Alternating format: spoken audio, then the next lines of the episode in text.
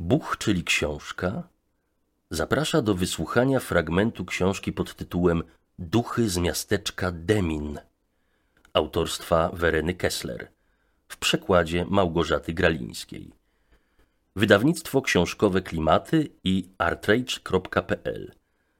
Projekt został sfinansowany przez Fundację Współpracy Polsko-Niemieckiej. Czyta Michał Staszczak. 37 minut to mój rekord. Tyle udaje mi się zwisać do góry nogami z jabłoni. Niestety to wciąż daleko od celu, który sobie wyznaczyłam. David Blaine wisiał raz 60 godzin głową w dół w Central Parku. Trzy dni i dwie noce na stalowej linie. Oczy wyskoczyły mu z orbit, mógł nawet oślepnąć. Trudność polega nie tylko na tym, że cała krew spływa do głowy, ale też na tym, że organy naciskają na płuca, co powoduje problemy z oddychaniem. Poza tym, na skutek zbyt małej ilości doprowadzanej krwi, po jakimś czasie zaczynasz odczuwać mrowienie w nogach. Ogólnie rzecz biorąc, nie jest to zbyt przyjemne. Jasna sprawa, w końcu to jedna z metod tortur. I właśnie dlatego muszę ćwiczyć. Bo to wcale nie takie nieprawdopodobne, że kiedyś w życiu zostanę poddana torturom. Dziś jest szaro i zimno. Na pewno nie ma więcej niż zero stopni. T-shirt zsunął mi się aż do piersi. Skóra na brzuchu i na ramionach napięła się. W uszach czuję wiatr, jakbym włożyła za głęboko patyczek kosmetyczny. Ale da się wytrzymać. I o to chodzi, żeby wytrzymać. Kto potrafi wytrzymać, nie musi się niczego bać. Gdy zauważam, że powoli tracę czucie w nogach, robię parę razy zamach i odbijam się. Przy spadaniu trzeba wykonać półobrót, żeby nie skręcić sobie karku albo nie wylądować na czworakach jak jakiś kompletny idiota. Czasami przed odbiciem podciągam się na gałąź, staję na niej, a potem zeskakuję, robiąc salto w tył. Łatwizna. Tyle, że nie wszyscy tak sądzą. Kiedy raz chciałam wykonać coś takiego na WF-ie, z najwyższego szczebla drabinki, nauczyciel strasznie się zdenerwował. Zrobił się na twarzy czerwony jak burak, mniej więcej w kolorze swoich śmiesznych spodenek i zaczął wrzeszczeć, że mam natychmiast, ale to natychmiast, moja panno, schodzić. Czy chce na nas wszystkich sprowadzić nieszczęście? Zupełna przesada.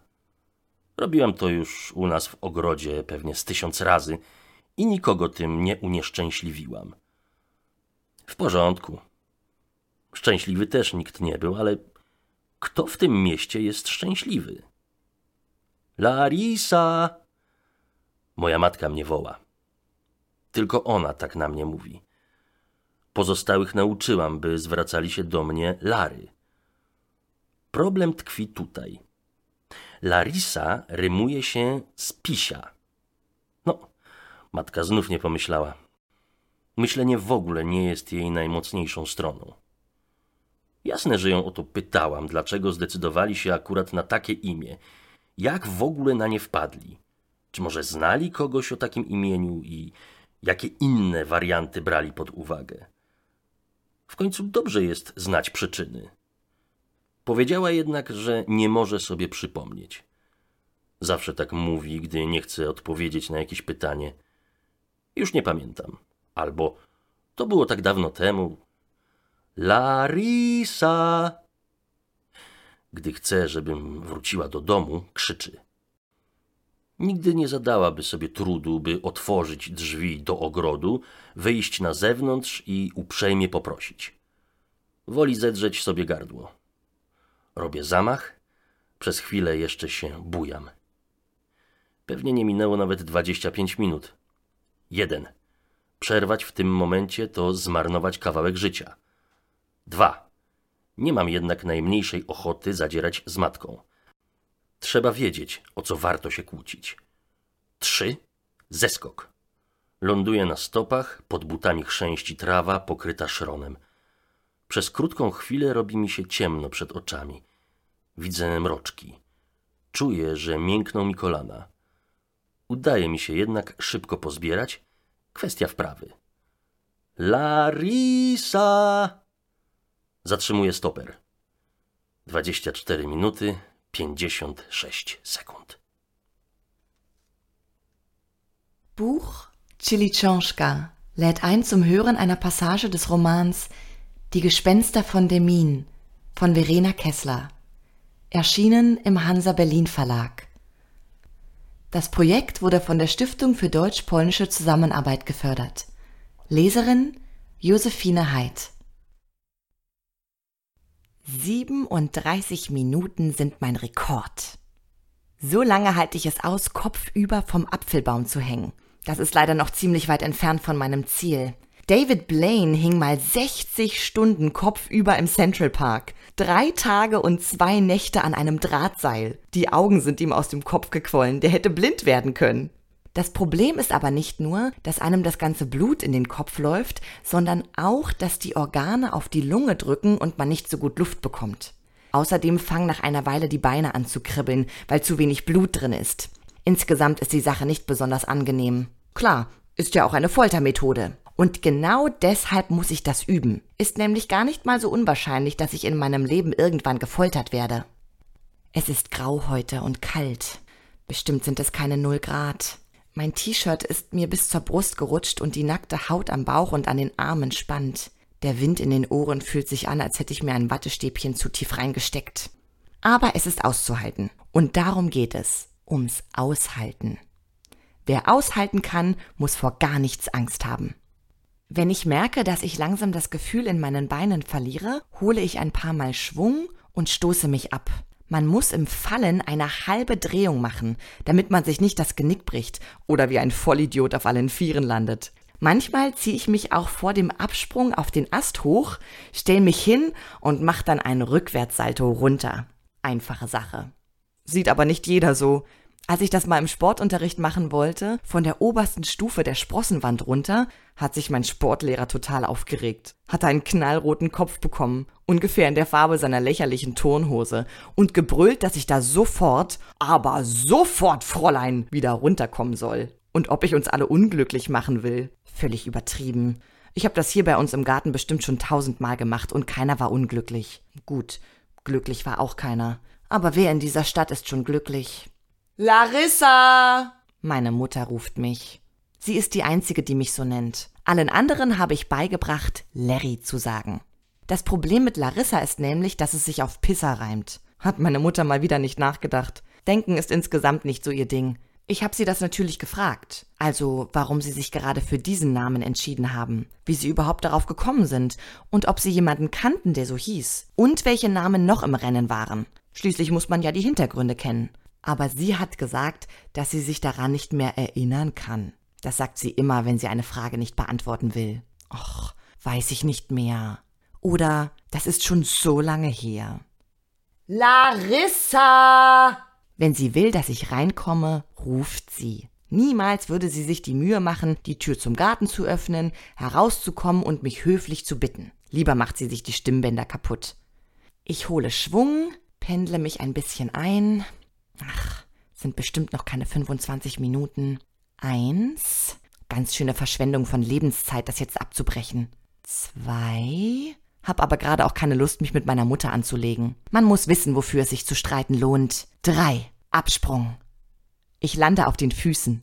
Das Gras unter meinen Schuhen ist mit Frost überzogen und knirscht. Kurz wird mir ein bisschen schwarz vor Augen. Es flimmert und meine Knie fühlen sich weich an. Aber ich fange mich schnell wieder. Übungssache. Larissa! Ich halte die Stoppuhr an. 24 Minuten und 56 Sekunden.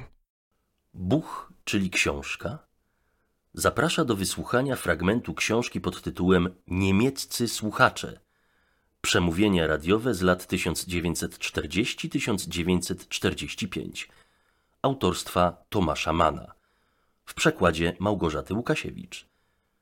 Wydawnictwo Ossolineum. Projekt został sfinansowany przez Fundację Współpracy Polsko-Niemieckiej. Czyta Michał Staszczak. Oto szykujecie się znów do obchodów tego chrześcijańskiego niemieckiego święta, po raz drugi w czasie wojny, którą na was i na cały świat ściągnął wasz dzisiejszy wódz. Wielu z was w żałobie po synach i ojcach, którzy zginęli przy napaści na sąsiednie narody. Zapewne wszyscy ze ściśniętym sercem na myśl, jak długo to jeszcze potrwa, do czego to jeszcze doprowadzi. Przygotowujecie podarunki? Będą skromne, bo dobrych rzeczy nie można dostać. Choć wasi panowie w waszym imieniu złupili spustoszony kontynent. Ale bożonarodzeniowe świece płoną. Chciałbym was zapytać, jak w ich świetle widzicie czyny, które wasi przywódcy kazali wam jako narodowi spełnić w minionym roku? akty obłąkanej przemocy i zniszczenia, do których was z rozmysłem popchnęli, obciążając współwiną wszystkie te obrzydlistwa, jakich dopuścili się w waszym imieniu, niezgłębioną nędzę i ludzkie cierpienie, jakie szerzą wokół narodowo-socjalistyczne Niemcy. Te Niemcy, które nie mogą już być ani niemieckie, ani chrześcijańskie. Powiecie mi, jak do tych uczynków mają się piękne, stare pieśni, które znowu śpiewacie, razem z dziećmi i sami, przepełnieni dziecięcymi emocjami. A może już ich nie śpiewacie? Może nakazano wam zamiast cicha noc, święta noc, śpiewać krwiożerczy hymn partyjny, tę załganą mieszankę wstępniaka szmatławej gazety i ulicznego szlagieru z ponurego hultaja robiącą mitycznego bohatera? Nie wątpię, że usłuchalibyście rozkazu, bo wasze posłuszeństwo jest bezgraniczne i dodam tylko, z każdym dniem staje się coraz bardziej niewybaczalne. Bezgraniczna i niewybaczalna jest wasza wiara, a raczej wasza łatwowierność. Wierzycie podłemu krętaczowi i rzekomemu triumfatorowi, że za jego i waszą sprawą nastać ma świat odarty z wszystkich wartości, takich jak prawda, wolność i prawo, bez których nie tylko chrześcijanin nie może być chrześcijaninem, ale po prostu człowiek człowiekiem.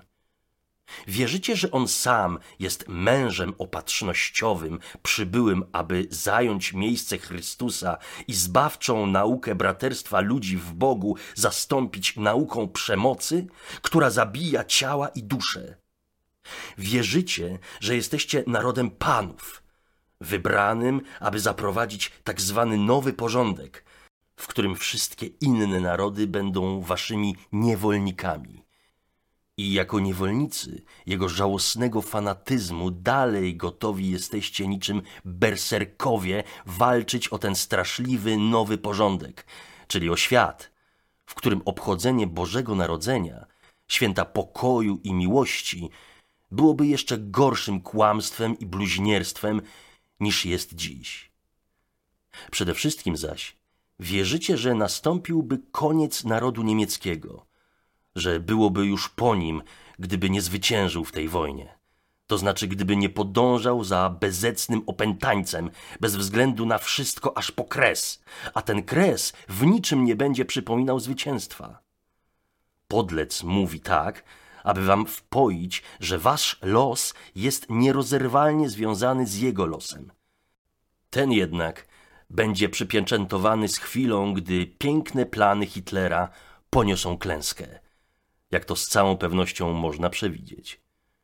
W tym wypadku więcej niż prawdopodobnym jego imię może liczyć najwyżej na łaskę zapomnienia. A wy? Jeśli zwycięstwo odniesie nie on, lecz rozum i ludzka przyzwoitość, czy miałoby to oznaczać wasz koniec? Koniec wszystkiego, co niemieckie? Nie. To oznacza początek, przełom, nową nadzieję, nowe szczęście i nowe życie. W światowym ładzie, o który walczy społecznie odnowiona Anglia, a u jej boku świat dysponujący obfitymi zasobami, w ładzie sprawiedliwości, powszechnego dobrobytu i odpowiedzialnej wolności dla wszystkich będzie wam przyznane należne miejsce. Owo miejsce pod słońcem, którego nie zdobywa się sprowadzając na ziemię noc i grozę. Taki nowy ład przyniósłby wam całkiem inne możliwości rozwoju i zaspokojenia najgłębszych duchowych potrzeb niż świat niewoli, w którym przypada wam funkcja głównego niewolnika. Na przykład zaspokojenie bardzo niemieckiej potrzeby miłości. Wszak wiadomo, że mimo wszystkich zbrodni, do których się was przywodzi, nadal żywe pozostaje głębokie pragnienie, by być kochanym. Wszak wiadomo, że bynajmniej was nie uszczęśliwia, że w gruncie rzeczy przeraża was i wprawia w rozpacz konieczność odgrywania wroga ludzkości. Niemcy, ratujcie się. Ratujcie swoje dusze, wypowiadając wiarę i posłuch tyranom, którzy myślą tylko o sobie, nie o was. Żyję w świecie, od którego was odseparowano, chociaż do niego należycie, i wiem i powiadam wam, ten świat nigdy nie przyjmie i nie zaakceptuje nowego porządku, podludzkiej utopii terroru, za którą wasi uwodziciele każą wam przelewać krew i ginąć. Te wielkie chrześcijańskie narody nigdy nie zgodzą się, by pokój, do którego i wy tęsknicie, był pokojem nad grobami wolności i godności człowieka. Możecie wedle woli w ciągu nadchodzących lat pomnażać nieszczęścia, które posłusznie i łatwowiernie już spowodowaliście. Ale na koniec ta masa nieszczęść spadnie na was. A jak będzie wyglądało to, co nastąpi w Niemczech u kresu zbrodni, lepiej sobie nie wyobrażać. Narodzie niemiecki, to czas Bożego Narodzenia. Niech cię poruszy i wzburzy głos dzwonów – które obwieszczają pokój. Pokój na ziemi. Buch Chili Książka lädt ein zum Hören einer Passage des Buches Deutsche Hörer, europäische Hörer, Radiosendungen nach Deutschland von Thomas Mann. Erschienen im Verlag Darmstädter Blätter. Das Projekt wurde von der Stiftung für deutsch-polnische Zusammenarbeit gefördert. Leserin Josephine Heid. Nun rüstet ihr euch wieder, das christliche, das deutsche Fest zu begehen. Zum zweiten Male in diesem Kriege, den eure gegenwärtigen Führer über euch und die Welt verhängt haben. In Trauer viele von euch über Söhne und Väter, die umkamen beim Überfall auf Nachbarvölker beklommenen Herzens gewiss ihr alle bei dem Gedanken, wie lang dies alles noch dauern, wohin dies alles noch führen soll. Ihr deckt die Gabentische. Sie werden kümmerlich bestellt sein, denn gute Dinge sind nicht erhältlich, obgleich doch eure Herren den verheerten Kontinent geplündert haben in eurem Namen. Aber die Weihnachtskerzen brennen. Ich möchte euch fragen, wie euch in ihrem Lichte die Taten vorkommen, die eure Führer euch als Nation im vergangenen Jahr haben begehen lassen. Die Taten wahnsinniger Gewalt und Zerstörung, in denen sie euch geflissentlich mitschuldig gemacht haben, all die Abscheulichkeiten, die sie in eurem Namen gehäuft haben, das unergründliche Elend und Menschenleid, welches das nationalsozialistische Deutschland, das heißt ein Deutschland, das weder deutsch noch christlich mehr sein darf, rings um sich verbreitet hat. Würdet ihr mir sagen, wie zu diesen Taten die schönen alten Lieder stimmen, die ihr mit euren Kindern und selbst von Kindheitsgefühlen erfüllt nun wieder singt? Oder singt ihr sie nicht mehr? Hat man euch befohlen, statt Stille Nacht, Heilige Nacht die blutige Parteihymne zu singen? die ein Gemisch aus Winkelblatt, Leitartikel und Gassenhauer irgendeinen obskuren Tu nicht gut zum mythischen Helden emporlügt? Ich zweifle nicht, dass ihr gehorchen würdet, denn euer Gehorsam ist grenzenlos. Und er wird, dass ich es euch nur sage, von Tag zu Tag unverzeihlicher. Grenzenlos und unverzeihlich ist euer Glaube, will sagen eure Leichtgläubigkeit. Ihr glaubt einem kümmerlichen Geschichtsschwindler und Falschsieger, dass durch ihn und durch euch eine Welt tagt, in der es um alle Werte geschehen sein soll, die nicht bloß den Christen zum Christen, sondern einfach den Menschen zum Menschen machen, um Wahrheit, Freiheit und Recht. Ihr glaubt ihm, dass er der Mann der Jahrtausende sei, gekommen, sich an Christi Stelle zu setzen und die Heilandslehre der Menschenbrüderlichkeit unter Gott abzulösen, durch die Lehre von Körper- und Seelenmordender Gewalt. Ihr glaubt ihm, dass ihr das Herrenvolk seid, das erwählt ist, eine sogenannte neue Ordnung zu schaffen, in welcher alle anderen Völker euch als Sklaven werden zu fronen haben. Und als Sklaven eines elenden Fanatismus fahrt ihr fort, wie Berserker für diese grauenhafte neue Ordnung zu kämpfen. Für eine Welt also, in der das Weihnachtsfest zu begehen, das Fest des Friedens und der Liebe, eine noch schlimmere Lüge und Lästerung wäre, als es heute schon ist. Was ihr aber vor allem glaubt ist, dass es das Ende des deutschen Volkes wäre, dass es aus wäre für immer mit ihm wenn es in diesem Krieg nicht siegte. Das heißt, wenn es nicht einem ruchlosen Besessenen durch dick und dünn bis zum Äußersten folgte, einem Äußersten, das ganz anders aussehen wird als ein Sieg. Er sagt euch das, damit ihr euer Schicksal für unverbrüchlich gebunden haltet an das Seine, das allerdings besiegelt ist, wenn, wie mit Sicherheit vorauszusehen, seine sauberen Pläne scheitern. Vergessenheit wird das mildeste sein, was seinem Namen in diesem sehr wahrscheinlichen Fall beschieden ist. Aber ihr? Euer Ende? Das Ende des deutschen Volkes sollte es sein, wenn nicht er, sondern Vernunft und Menschenanstand den Sieg davontragen? Des Deutschtums Neubeginn, seine Wintersonnenwende wird es sein, neue Hoffnung, neues Glück und neues Leben. In der Völkerordnung, für die das sozial verjüngte England und mit ihm eine Welt mit reichen Hilfsquellen kämpft, einer Ordnung der Gerechtigkeit, des Gemeinwohls und der verantwortlichen Freiheit für alle wird euch der Platz zugewiesen sein, der euch gebührt. Ganz andere Möglichkeiten der Selbstentfaltung und der Befriedigung eurer tiefsten seelischen Bedürfnisse würde euch geboten sein in dieser neuen Ordnung als in der Welt der Knechtschaft, in der ihr den Oberknecht abgeben sollt. Die Befriedigung zum Beispiel des sehr deutschen Bedürfnisses, geliebt zu sein. Weiß man nicht, dass unter allen Untaten, zu denen man euch verleitet, dieser tiefe Wunsch immer lebendig bleibt? Geliebt zu sein? Weiß man nicht, dass es euch nicht im mindesten beglückt, dass es euch im Grunde ein Grauen und eine verzweifelte Not ist, den Feind der Menschheit zu spielen? Deutscher, rettet euch! Rettet eure Seele, indem ihr euren Zwingherren, die nur an sich denken und nicht an euch, Glauben und Gehorsam kündigt. Ihr lebt in der Welt, von der ihr abgesperrt seid, obgleich ihr zu ihr gehört.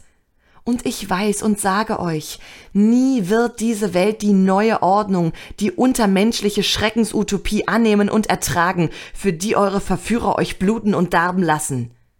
Nie werden diese großen christlichen Völker dulden, dass der Friede, den doch auch ihr ersehnt, ein Friede über dem Grabe der Freiheit und Menschenwürde sei.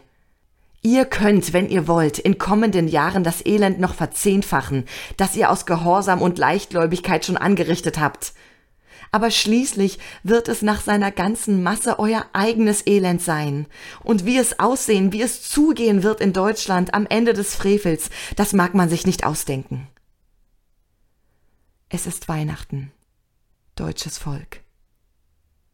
Lass dich bewegen und auch empören von dem, was die Glocken meinen, wenn sie Frieden verkünden. Frieden auf Erden. Buch, czyli książka, zaprasza do wysłuchania fragmentu książki pod tytułem Tyl autorstwa Daniela Kelmana. w przekładzie Urszuli Poprawskiej. Wydawnictwo literackie. Projekt został sfinansowany przez Fundację Współpracy Polsko-Niemieckiej. Czyta Michał Staszczak. W tym momencie, jak pisał później gruby graf, jego samego najwyraźniej zmorzył sen, bo kiedy ziewnął, przetarł oczy i po kilku chwilach przypomniał sobie, gdzie się znajduje, naprzeciw niego siedział już ktoś inny. Był to wychudzony człowiek o zapadniętych policzkach i bliźnie biegnącej od linii włosów do nasady nosa. Miał na sobie habit, a jednak od razu można było poznać, choć trudno byłoby powiedzieć po czym, że nie jest to mnich. Gruby graf nigdy nie widział takich oczu. Kiedy opisywał to później, nie miał pewności, czy ta rozmowa naprawdę przebiegła tak, jak to latami relacjonował przyjaciołom, znajomym i obcym. Ale zdecydował się pozostać przy wersji, którą słyszało już zbyt wielu, żeby można było od niej odejść. Jesteś wreszcie, powiedział nieznajomy. Długo czekałem. Tyl Ulenspiegel? Jeden z nas nim jest. Jesteś tu, żeby mnie z sobą zabrać?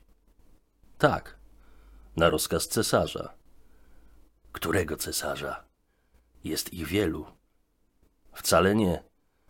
Z czego się śmiejesz? Nie śmieję się z cesarza, śmieję się z ciebie. Dlaczego jesteś taki tłusty? Przecież nic nie ma do żarcia, więc jak ty to robisz? Stul pysk, powiedział gruby graf i natychmiast poczuł wściekłość, że nic bardziej błyskotliwego nie przyszło mu do głowy. I choć potem przez całe życie rozmyślał nad lepszą odpowiedzią i znalazł niejedną, to we wszystkich swoich relacjach cytował tamto kompromitujące go zdanie. Bo właśnie ono zdawało się potwierdzać prawdziwość jego wspomnień. Czy może być zmyśleniem coś, co mówiącego stawia w tak kiepskim świetle? Bo co? Zdzielisz mnie przez łeb? Nie zrobisz tego. Jesteś miękki, łagodny i miły. To wszystko tutaj nie jest dla ciebie. Ta wojna nie jest dla mnie? Nie jest dla ciebie. Ale dla ciebie jest. Dla mnie jest. Pojedziesz z nami dobrowolnie, czy będziemy musieli cię zmusić? Bez obaw pojadę. Tu nie ma nic do jedzenia. Wszystko się rozpada. Opad też długo nie pociągnie. Dlatego posłałem po ciebie. Ty posłałeś po mnie? Tak. Posłałem po ciebie, ty tłusty knedlu. Jego wysokość słyszał, no. A dlaczegoż to jego wysokość słyszał, ty dorodny bebechu? Jego wielmożna niskość, jego durny majestat ze złotą koroną na złotym tronie słyszał o mnie dlatego, że posłałem po was. I nie chciej mi skuć gęby. Mnie wolno tak gadać. Znasz wszak błazeńską bezczelność. Jeśli nie ja nazwę jego wysokość baraniodurną, to kto to zrobi? Ktoś przecież musi. A tobie nie wolno. Buch Chilichonschka lädt ein zum Hören einer Passage des Romans Till von Daniel Kehlmann, erschienen im Rowold Verlag. Das Projekt wurde von der Stiftung für deutsch-polnische Zusammenarbeit gefördert. Leserin Josephine Heid. In diesem Moment, so schrieb der dicke Grab später, musste ihn der Schlaf übermannt haben. Denn als er gähnte und sich die Augen rieb und einige Momente brauchte, um sich zu erinnern, wo er war, saß ihm ein anderer gegenüber. Es war ein dürrer Mann mit hohlen Wangen und einer Narbe, die vom Haaransatz bis hinunter zur Nasenwurzel lief. Er trug eine Kutte, und doch ließ sich deutlich erkennen, auch wenn man nicht hätte sagen können, woran, dass er kein Mönch war. Noch nie hatte der dicke Graf solche Augen gesehen. Als er es später beschrieb, wusste er nicht mehr recht, ob dieses Gespräch wirklich so stattgefunden hatte, wie er es über die Jahre hinweg Freunden, Bekannten und Fremden berichtet hatte. Aber er entschied sich, bei der Version zu bleiben, die nun schon zu viele Leute gehört hatten, als dass er davon hätte abgehen können. Da bist du endlich, habe der Mann gesagt. Ich habe lange gewartet. Bist du Till Uhlenspiegel? Einer von uns ist es. Bist du hier, mich zu holen? Im Auftrag des Kaisers. Welcher Kaiser? Gibt viele. Nein, gibt es nicht. Worüber lachst du? Ich lach nicht über den Kaiser. Ich lach über dich. Wieso bist du so fett? Hm? Es gibt doch nichts zu fressen. Wie machst du das? Halt deinen Mund, sagte der dicke Graf und wurde sofort wütend darüber, dass ihm nichts Geistreicheres eingefallen war. Und obwohl er seinen Lebtag über eine bessere Antwort nachdachte und eine ganze Reihe davon fand, wich er in keinem Bericht von seinem blamablen Satz ab. Denn gerade er schien die Wahrheit seiner Erinnerung zu besiegeln. Würde man etwas erfinden, das einen so schlecht dastehen ließ? Schlägst du mich sonst? Aber das tust du nicht. Du bist weich. Sanft und weich und lieb das hier ist nichts für dich. Krieg ist nichts für mich? Nein, ist nichts für dich. Aber für dich schon. Ja, für mich schon. Kommst du freiwillig mit oder müssen wir dich zwingen? Natürlich komme ich. Hier gibt's nichts mehr zu essen. Hier fällt alles auseinander. Der Abt macht's auch nicht mehr lange. Darum habe ich nach dir geschickt. Ha, du hast nach mir geschickt? Ich hab nach dir geschickt, du fetter Knödel. Seine Majestät hat gehört. Na, Warum hat die Majestät das denn gehört, du Riesenwanstling? Von mir gehört hat die kleine Majestät, die saublöde Majestät mit der goldenen Krone auf dem goldenen Thron, weil ich nach euch geschickt hab. Und hau mich nicht, ich darf das sagen, du kennst doch die Narrenfreiheit. Wenn ich die Majestät nicht saublöd nenne, wer soll es sonst tun? Einer muss es doch. Und du darfst nicht.